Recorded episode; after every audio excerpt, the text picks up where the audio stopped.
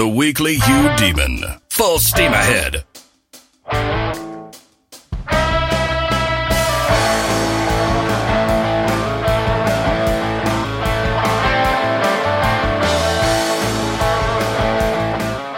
All right, Memorial Day weekend. As I mentioned last week, I can't do a regular podcast this weekend, but I am going to provide you with a 30 minute history of the Catholic Church. So, jamming basically 2,000 years of history into 30 minutes. It's actually closer to 35 minutes, but I came pretty close. It's a lecture I gave back in 2017. I think you're going to enjoy it. As always, thanks for listening. All right, I'm Eric Chesky. This is a Theology on Tap session, or as I said during the Masses, probably more like a History on Tap. Um, a couple, couple housekeeping matters. I'm to try to get this done in 30 minutes. That, that's the goal. I did a dry run like two weeks ago. It took me an hour and a half. got it down, got it down to an hour. Um, then did the did the handout.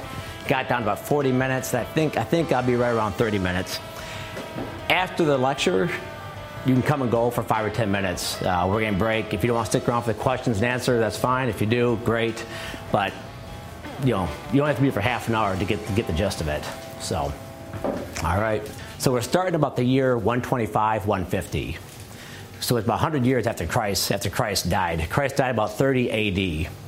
But I want you to know two things from the pre this, the previous 100 years. Take two things away from this lecture. Matthew 16, 18. Okay? Everyone know what Matthew 16, 18 is? It's, it's a verse where Christ goes to Simon and changes his name. If you look throughout the Old Testament, whenever Christ changes someone's name, he has something big planned for him. Okay? Now, Abram to Abraham. But something big is going to happen. And he tells Simon, he says, Your name is now Peter, which in Greek means Petros, which is stone, or in Aramaic means Kephas, which is rock. He says, On this rock, I'll establish my church. And it's a Catholic position that that was, that was the church that Christ founded. Peter goes to Rome. The historical evidence is not conclusive, but it's pretty good that Peter went to Rome and with Paul established the church there, became the first bishop. Peter dies. He had a successor named Linus, and then Anacletus and Clement, 266 popes down to today. We can trace it straight on back from St. Francis all the way back to St. Peter. I always thought Linus was so important, I made my kids memorize the name Linus. And if they could say it, they, they could have dinner that night. So it's kind of harsh going up to my house. So, um, second thing I want you to take away read the Gospels, okay? In the Gospels, you'll be struck by a continuing phrase. Basically, it says he went about preaching, he went about teaching the synagogues, okay? And then the other references to he taught the disciples in private. No reference in the Gospels what he was saying when he was saying these things. Okay?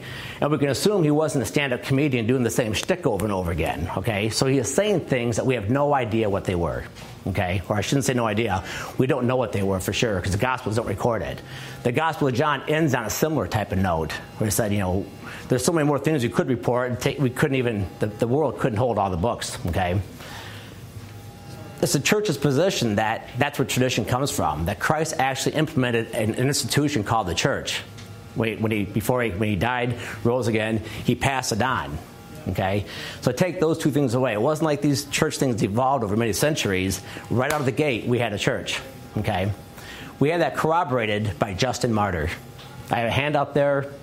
Justin Martyr is a fascinating individual. He was born in 100 AD. Uh, he was a, actually a Catholic convert, and he wrote down what the early church was like. And if you read the handout, it's kind of jaw dropping. If you look at what, what the Mass was like, for instance, it's the same Mass we have today. You know, so people are bored by the Mass, they want to change it up a little bit. It's like, well, you got to take it up with the big guy. And, and, and not, not Father Vilio, but the big guy, like, not the Pope, but the one above, okay? Because arguably that's what was instituted, okay? That's why I do the Mass, that's why I don't change the liturgy that much, okay?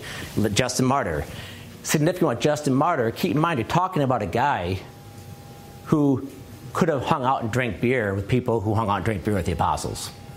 We're not talking 100 years, 200 years.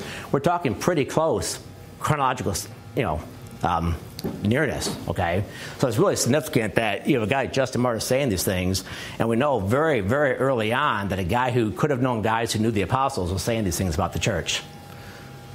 So what else know about the early church? Well, we know the name martyr. Okay? Being a Christian in the Roman Empire was not an easy thing. There, martyrdom was never far away. There are lots of persecutions for primarily just one reason. The, the Roman Church is very tolerant, tolerant of other religions, with one caveat you worship their gods too. So if you're monotheistic, that's fine, that's cool, as long as you know you're not monotheistic. That was the rule. And if you don't sacrifice to the gods, you're drawing down the empire, you're a drag on society, and you're going to be persecuted. Jailed, tortured, killed. And that was like the highest, the highest calling for Christian is you know, basically to be, to be, uh, to be martyred. Um, not everyone held up to it. A lot of people buckled, but that was, you know, that was, uh, that was part of being a Christian back in those first 300 years or so, 100, 250 years. All that stops in 313 Okay? If you want to memorize dates, memorize the year 313. 313, there's a Christian emperor named Constantine. And Constantine says, This crap stops now.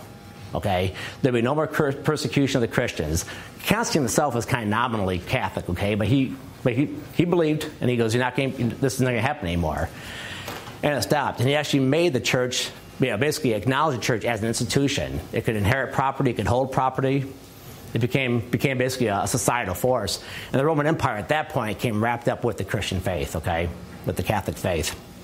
About 50 years later, Emperor Theodosius took it one step further and said, well, not only is this a sanctioned religion, it is the only religion. And they started tearing down the pagan temples at that point. Okay? And in my opinion, this is where it really starts getting interesting uh, with the Catholic Church. Because at this point, um, you can openly be Christian, instead of 15, 20% of the population being Christian, you have the majority being Christian. And you start getting um, people want it, they want it, but they still want the martyrdom. You can't be killed anymore because Constantine said, knock it off. If you mess with the Christians, you mess with me. Okay? But people still kind of yearn for that martyrdom in a way. That was the highest calling of a Christian. So what were they going to do now? Well, they opted for a thing, many did, for a thing called what they call white martyrdom Shortly before Constantine, a guy named St. Anthony the Great was in Egypt. He sold all his possessions and he moved out to an abandoned fort out in, out in Egypt. And he, by worldly terms, he did nothing all day and he ate nothing all day. In spiritual terms, we say he prayed and fasted. Okay? And that's all he did. He prayed and fasted, always. People got wind of it. They remember St. Anthony lived back in town. And so they started going out to see this freak show.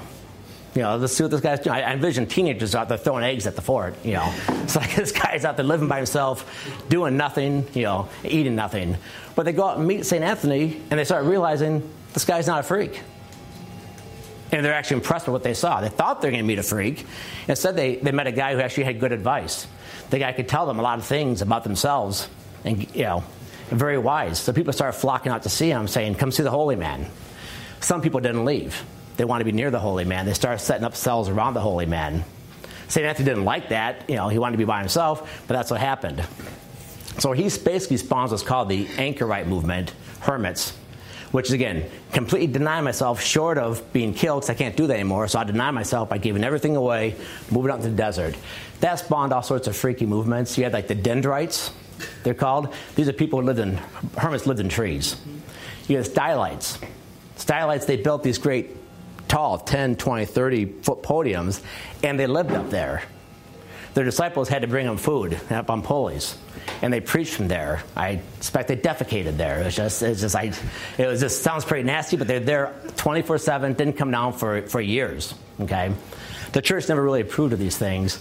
Fortunately, a man named Pachomius, shortly after Anthony, started organizing these people into communities. Started saying, you really shouldn't be out there by yourself. You really ought to you know, kind of live in a community, and that kind of spawns a monastic movement. And we'll come back to monasticism um, a couple more times throughout this lecture. Let me see where I am here. Oh, the other thing, keep in mind, as soon as Christianity becomes like the, church, the state religion, all sorts of stupidity erupts. Now that you can openly talk about your faith, people are openly talking idiocy. Okay, there was there was a heresy for everything. There's nothing too stupid. There's a group of believers called the pagan nose people who thought you should walk around with your fingers in your nose and your mouth. Okay, we don't know much about them, but I assume they had real small hands. You know, but but yeah, big noses. Yeah, maybe it's the Ethiopians or something. But yeah. Um, so again, there's there's no heresy too stupid at this time period. But there were some her- some some heresies that couldn't be messed around with, had to be taken very seriously. Yeah, the Don. I'm going to dis- discuss three. Okay, there's probably four or five major ones. I'm going to discuss three.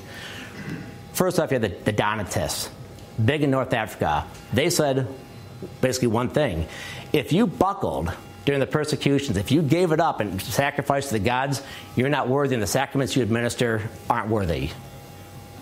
The church quickly condemned this. I mean, it's a very powerful movement, but if, a moment's reflection tells you you can't have this. I mean, it'd be spiritual anarchy. Imagine the poor people with scruples who never know if they confessed all their sins. Now they know if the, if the priest confessed all his sins because he was stained.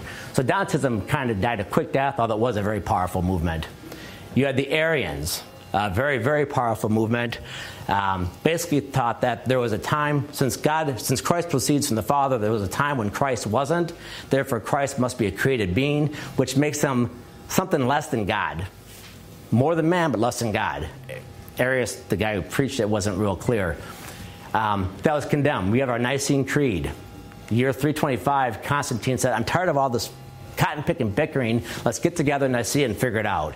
And the Orthodox position won, and we have the Nicene Creed from this to this day. Okay. My favorite heresy, not because it's funny, but just because the backlash was so harsh, was Monophysitism. This is the fifth century. Monophysitism taught that Christ didn't have two natures. You know, we teach Christ is fully human, fully man, or fully God. Monophysitism said he has two natures. I mean, one nature, excuse me. This, this heresy fascinates me. it was condemned at the Cal- Council of Chalcedon in 451. By church councils always resolve these type of issues, okay, typically. Um, but anyway, so in 451, the council says, no, that's not right. He has two natures, not one. The Monophysites didn't take it lying down, though. You know, not, heretics never do, quite frankly. Very few capitulate and say, oh, I'm sorry, I was wrong. They, they continue to be disruptive. Okay, Monophysites, really, really disruptive, partly because they had the emperor at the time on their side. They had the former empress on their side, and they had thousands or tens of thousands of monks on their side. And they thought that Council Chalcedon dissed a guy named St. Cyril, uh, his teachings, which he didn't, but that's what they thought. And so they were rioting in the streets finally, it's finally pushed out to the outskirts of the empire, out like near Iraq and stuff, which is fascinating because we have Monophysites today, which people don't realize that. You're not going to find an Arian, at least not a, a body of them. You're not going to find Donatists. You will find Monophysites, okay? Because what happened, they pushed out to the outside of the empire. They got thrashed when the Muslims invaded about 150 years later. The first Christians that the Muslims found coming out of Saudi Arabia were the Monophysites, who didn't fare too well. A lot of them converted to Islam. They're already psychologically kind of thinking one nature anyway, so it's kind of a smaller jump for them. But they did persevere through lots of persecution, and today we call them Copts, C O P T S. So they're with us today. Something I find very fascinating is that the Copts actually, they're in full communion with the Greek Orthodox Church as of, I don't know, 20, 30 years ago. At some point, they got together, they compared notes, and they said, you know, weren't that far apart yeah, maybe we shouldn't have been so lousy to each other. You know, so the Greek Orthodox Church and the Copts are now in full communion. Um, I know the hope was John Paul II. He wanted to unify with the Greek Orthodox Church, which had it been pulled off, would have actually all the ancient churches that trace the roots back to the apostles all would have been under all in full communion with Rome at that point. We're not quite there yet, but but we'll, we'll get there eventually. We're, we're very close. We're like, like, this far from unifying with the Greek Orthodox Church. Unfortunately, there's a wall like this big between it. So, but we're, we're close, but oh so far still. Let me see. This period also brings in, right now we're in about the 5th century. And by the way, does everyone understand 5th century? When I say 5th century, I'm talking 400s. I'm saying 21st century today, I'm talking, you know, the 2000s. 5th century, something pretty significant happens. St. Patrick comes along. Okay? And I'll talk about the New World during this session. It's too much to get in. But St. Patrick is sent to Ireland. That was huge because Christianity, the Catholic Church, had kind of become identified with the Roman Empire. If it's Roman, it's us. If it's us, it's Roman. And if you're a Roman citizen, you're a Catholic. That's the way it was. And then they said, well, St. Patrick didn't go to Ireland. Ireland was never within the old bounds of the Roman Empire. Again, I don't know where this type of psychological thing came from. We we have good evidence that the Apostle Thomas went to India, which is well outside the Roman Empire. But anyway, St. Patrick goes there, and now people realize, and he had such success converting the Irish people, everyone now realized the whole world is fair game. Okay, without St. Patrick, arguably, we don't have a New World type you know, missionary type efforts. So St. Patrick is huge. St. Patrick is also huge because he gives us the first example, the fruits of his labor give us the first example of what we're seeing today. He goes to Ireland, he converts the Irish people. England at the time is Catholic. England gets overrun about this time by the Anglos and Saxons out of Germany who are pagan. England's Christian faith is pretty much extinguished. Through King Alfred, you know, oh, and some others, there's kind of an accord reached, but there's nothing left of Christianity. The Irish monks come over from, from Ireland. So you have, you have an example of a former pagan people being Christianized by Christian people, returning the favor. Kind of like we're seeing today when what, what may our pagan culture. You know, the United States today, we have to bring in priests from Africa or Colombia, in our case, to serve us because we just don't have enough. So this goes all the way back to St. Patrick. So that's, that's why St. Patrick is awfully significant. How far, how far am I time right now?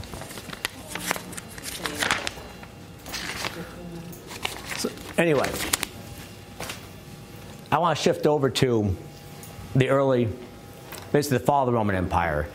If you ask anyone about the fall of the Roman Empire, they'll say the Roman Empire fell in 476. That's not true. Okay? The Roman Empire greatly dwindled about this time, but if you would ask the average citizen in France, who are you a citizen of in 600? He goes, I'm a Roman citizen. Okay? Rome at that time only had about 20,000 people living in it, but they would have all said, I'm a Roman citizen. And, you know, Rome had about a million.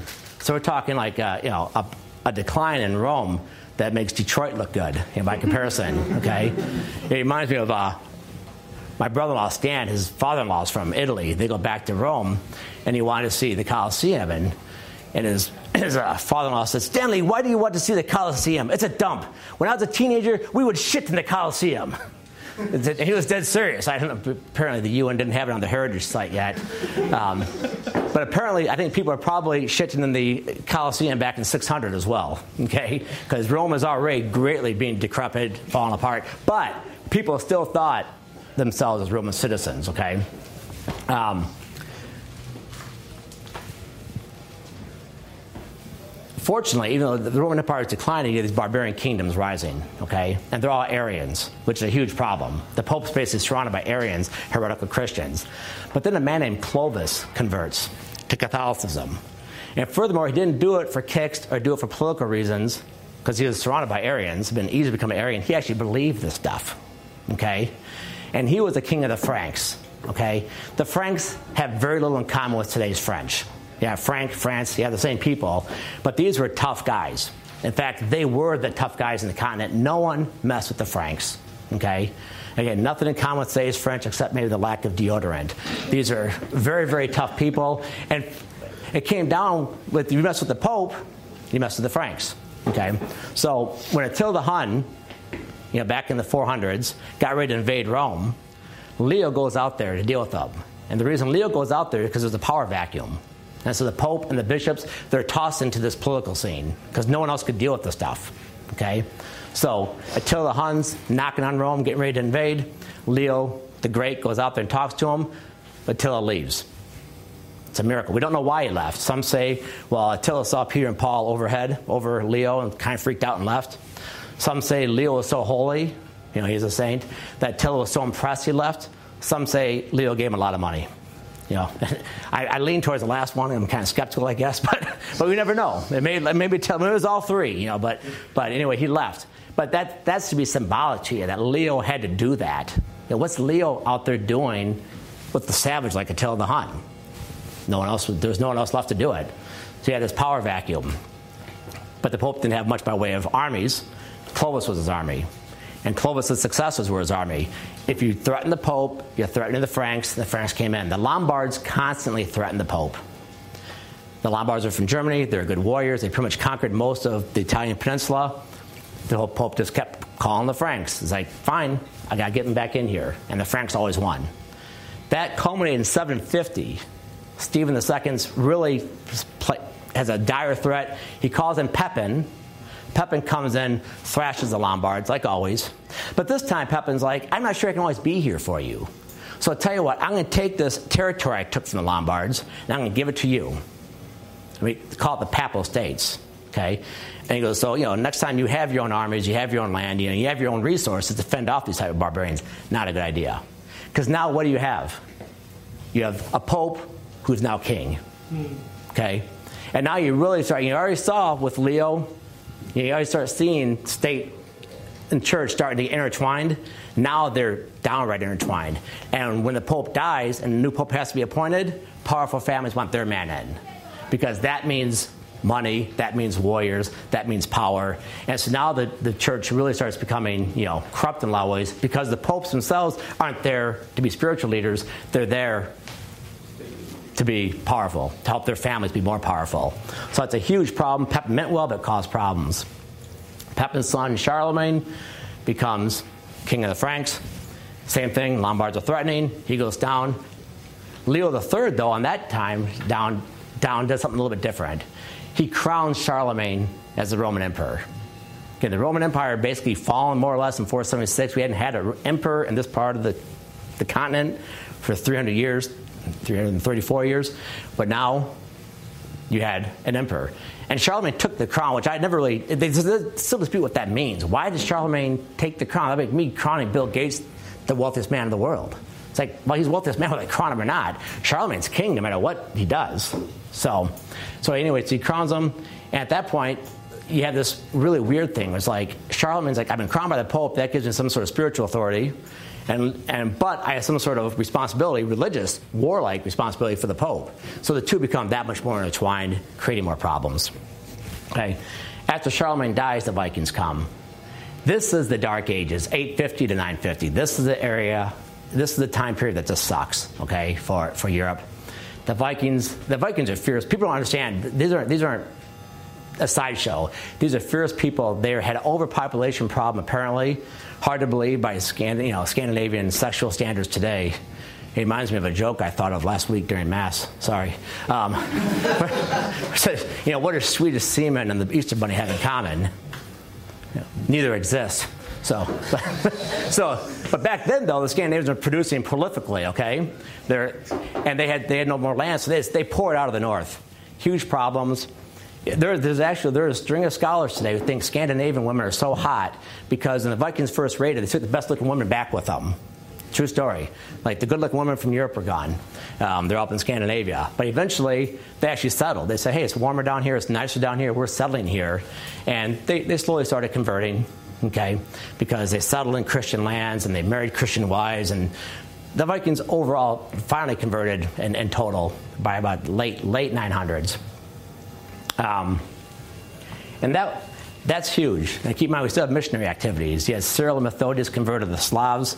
I just want to read, I did actually write this down, but during this time period, you have like Poland, the Slavic countries, all converting in the same time period. So by 1000, you have a, a, a very powerful arc. Everything from Dublin to Moscow, from Oslo down to Palermo, Sicily, it's all Catholic. Okay? And yes, they bickered and they warred among themselves, but everyone else was an outsider, and they became a real force.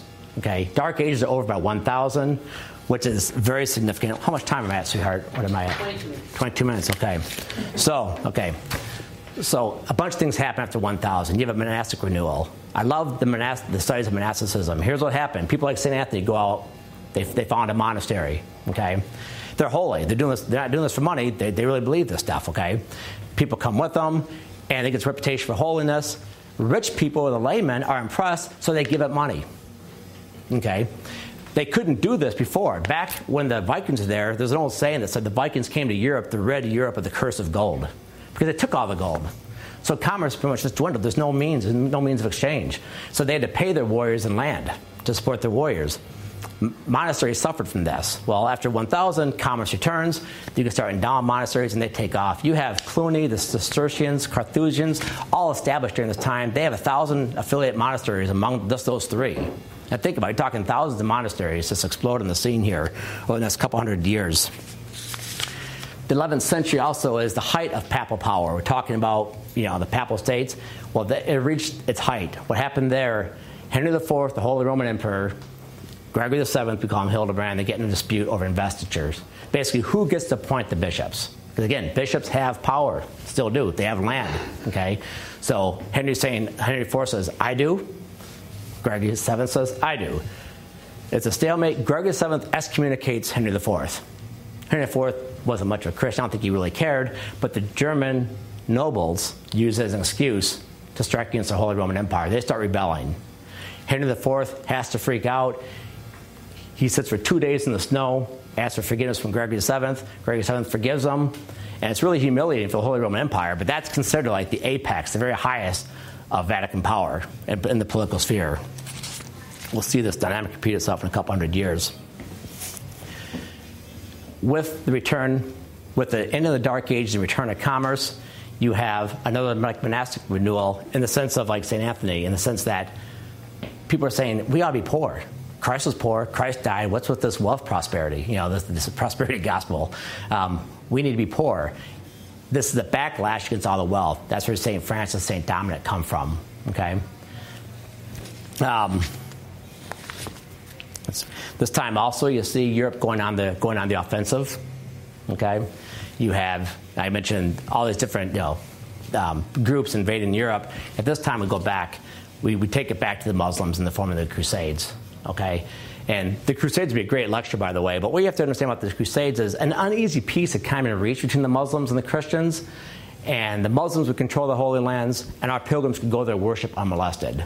Unfortunately, the Seljuk Turks invaded Asia Minor, started putting pressure on the on the the Byzantine Empire. Byzantine Empire goes to the west and says, "You guys are doing pretty well for yourself now. Can you send some of these guys over to help us fight?" We're tempted, but not sure we want to disrupt this uneasy relationship. Well, then the Seljuk Turks said, "Why are we letting these infidels into our country to go to the Holy Lands?" So they start attacking them. The Pope say, "We have a lot of young men who want to fight because we've been very populous for the past hundred years." And, and they come out and they come back and say, I think we could take these guys. The Seljuk Turks aren't that tough. You know, we're fighting them on these pilgrimages, pilgrims. And they, they invade in, in mass force. Urban II calls for a crusade. And they have limited success. We actually set up Crusader kingdoms. And it goes well uh, for a little while. But then ultimately they, they give way to demographics. You know, just you're in a Muslim sea and it's just the, the, the kingdom's folded kind of like Europe is today. Um, during this time period, you have um, again, this is the height of Catholic culture. You have St. Thomas Aquinas, the best, uh, probably the best thinker of all time. Will Durant, uh, fallen away Catholic, no tolerance for Catholic thought whatsoever, but a fair man. He ranks St. Thomas Aquinas as number three thinker of all time. And coming from a secularist like Will Durant, that's quite a, quite a compliment. Universities get established, you the Sorbonne, you have uh, Cambridge, Oxford, Salamanca, all established during this time period. Mystics are rock stars. You can just go through a who's who's list of, of mystics. Uh, John Roll, the author of The Cloud of Unknowing, Bonaventura, Meister Eckhart, all popular, famous. These are, these are like the celebrities of the day, mystics. That's what, what Europe was like. Unfortunately, at this point, the decline sets in. I analogize if you golf, and you're on the 12th hole, you're having a great round, okay? You, you chip in 125 yards out and you eagle hole number 12, you're having a great round.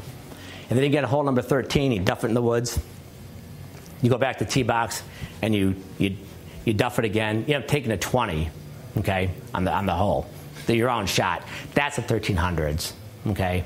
Now I wish I could spend more time on 1300s, but you has have you have famines, you have crop failures, you have the Avignon pat, uh, captivity, where a Frenchman became pope and said he'd rather live in Avignon. That went on for 70 years. He, his successor, Gregory XI, came back. Catherine Siena pressured him to. He thought Catherine Siena had effectively killed two of his predecessors because she told him them to go back and they ignored her and they dropped dead. Uh, so Gregory XI goes back to Rome, but there's, there's a tarnishing. You know, this idea that this is kind of a French thing, it's not a Roman. You know, the Romans still had, you know, this, they still had this aura. If it's Rome, it's universal, okay? When they went to Avignon, that tarnished its reputation. And then after Gregory dies, Urban VI gets appointed. Urban VI um, was a real SOB, okay? Mentally unstable, we're not sure, but he used his power as Pope to take vengeance on his adversaries, even torturing some cardinals. Cardinals got together and said, ah, that wasn't a bad election. Let's elect someone else. You can't do that. You're Pope for life unless you resign. Urban wasn't given up this power slot, so now you have two popes. It's called the Great Western Schism. A group of peacekeepers come together and they said, let's just, okay, fine, um, you two are done. We'll have a third pope. So now you have three popes out there. And now the church is just a laughing stock. You had three popes, because the other two didn't resign. They all said, no, we're all valid. So this went on for, again, like I think about 70 years, and like 14, 18 or so. This gets resolved at a council, and uh, Martin V is appointed, and the others step aside. But the damage has been done. The, the reputation that you're talking in the early 1400s, it's, it's terrible. Um, the reputation of the Vatican. And now you have the plague hitting. People don't understand the plague. We joke about it today, but just figure half of the European population wiped out by the plague. Possibly even worse, far more than half of the clergy are wiped out. Okay, what people don't understand it's, it's I know I'm running low on time, but it's kind of scientific. The best way to avoid uh, deal with the plague. When the plague first hit your town, what you do is you, you take you take all your clothes and you put them on a table. Okay, and you wrap twine around them, and you put your clothes under your arm, and you get the hell out. That's what you do. To avoid the plague, you get out of town. Okay? The good clergy don't do that. The good clergy, they stay back because they want care for the sick and suffering. So you have 60, 70, 80% of the clergy, the nuns and priests, wiped out by the plague. In Paris, an entire order was completely wiped out, 100% all gone. So now, now, now socioeconomically, you have just a train wreck of a culture. The 11, the best parts of society are all dead as well. So it's almost like you're starting from scratch in a lot of ways. Um, you had the Hundred Years' War. Again, everything that could go wrong in the 14th century went wrong. Had the Hundred Years' War with Joan of Arc, but large parts of France um, destroyed. You have a school called nominalism kicking out. We got him, William Ockham, that basically teaches a fierce type of subjectivism that the only reality you can know is a reality in your head. Okay? And that led to kind of rejection of authority and actually leads down to thinking in the Reformation regarding, you know, we don't need authority, you know, the inner lights within ourselves type thing. So shift over, shift over to the Reformation, okay? 15 to 17, Martin Luther is upset that the Catholic Church is trafficking in indulgences. I can't get indulgences, but basically you have to keep in mind a very fundamental distinction. The Catholic Church, if it's instituted by Christ Himself, can be the means of grace, okay? And so the Catholic Church is like, Gabe's here, God's here, and the Catholic Church is going to help him through his sacraments to get Gabe to God. Okay? The reformers reject that notion. Oh, uh, so in, in that regard, by the way, they can they set the rules. You know, this is how the sacraments, this is how grace is received. Indulgences are, are in that realm. Okay, Luther rejects that. Okay, so I always respect Luther I never respect that either, though he's just out to reform it. I think he's out for rebellion right away because he rejects that fundamental premise. Hence, he called the Pope the Antichrist because he stands between God and man. Okay? And once you reject that, all sorts of conclusions follow from it, which the reformers followed rigorously. Um, coupled with this, you have a Holy Roman Empire that's possibly at its zenith in 1500. It's extremely powerful. The Habsburgs are militarily awesome. They have intermarried with other powerful families and they control large swaths of Europe. And people are kind of freaked out about this. The Pope himself is freaked out by the Habsburgs, okay? So when Luther then gets in this fight with the Pope, Pope excommunicates Luther. Luther has a Saxony in his side already. Other princes, just like they did with Henry IV, say, This is our chance. Let's take a shot at the Habsburgs. We can join Luther and we can start grabbing church land, we can start grabbing lands from the Habsburgs, and basically all hell breaks loose, okay? This will culminate in the Thirty Years' War, where the Habsburgs, even though they had, they had lots of adversaries, were so powerful they constantly won. They, they, they constantly beat their, their, their Protestant adversaries. And you had the, the Danish Lutherans came to, their, came to the Protestants' aid to bail out, to beat the Habsburgs. The Habsburgs then turn around and they beat the next force, but then the Swedish Lutherans bail them out. And then finally, Catholic France bails out the Protestant forces because France really hated the Habsburgs. So it wasn't about religion in Catholic France, they, it was all political war. This finally gets resolved the Treaty of Westphalia, okay? Um, 16, I think it's 43. Treaty of Westphalia is huge for modern eras because under the Treaty of Westphalia, um, each nation picked its own religion. You know, Lutheran Catholic. And that's how they resolved it. So stop fighting. Because even though it's largely political, no doubt religion was driving a lot of it. So the Treaty of Westphalia kind of resolved those, resolved those things. The next things go pretty fast. Um, 17th, 18th centuries, the Catholic Church's power just keeps plummeting, the papal states keep shrinking. But fortunately, its religiosity keeps increasing. Okay, it's like the more less secular becomes, the more spiritual becomes. Um, this basically comes to a conclusion 1870. You had the King of Sardinia reunite Italy, often militarily. One of, the la- one of the last holdouts was the Papal States. They lost battle 1870. Papal States are eliminated. That ended all the Pope's entire temporal power was ended in 1870. Again, possibly a good thing. Um, 1929, the papacy was the they got Vatican City back. That was Mussolini and the, the Italian legislature said through the Lateran Accord, we'll give you back Vatican City, which is what we have today. So it still has its own state, but that's it. That's Vatican City, and that's as far as we can go today. That's it. So, so all right. It is warm in here. Goodness gracious. So,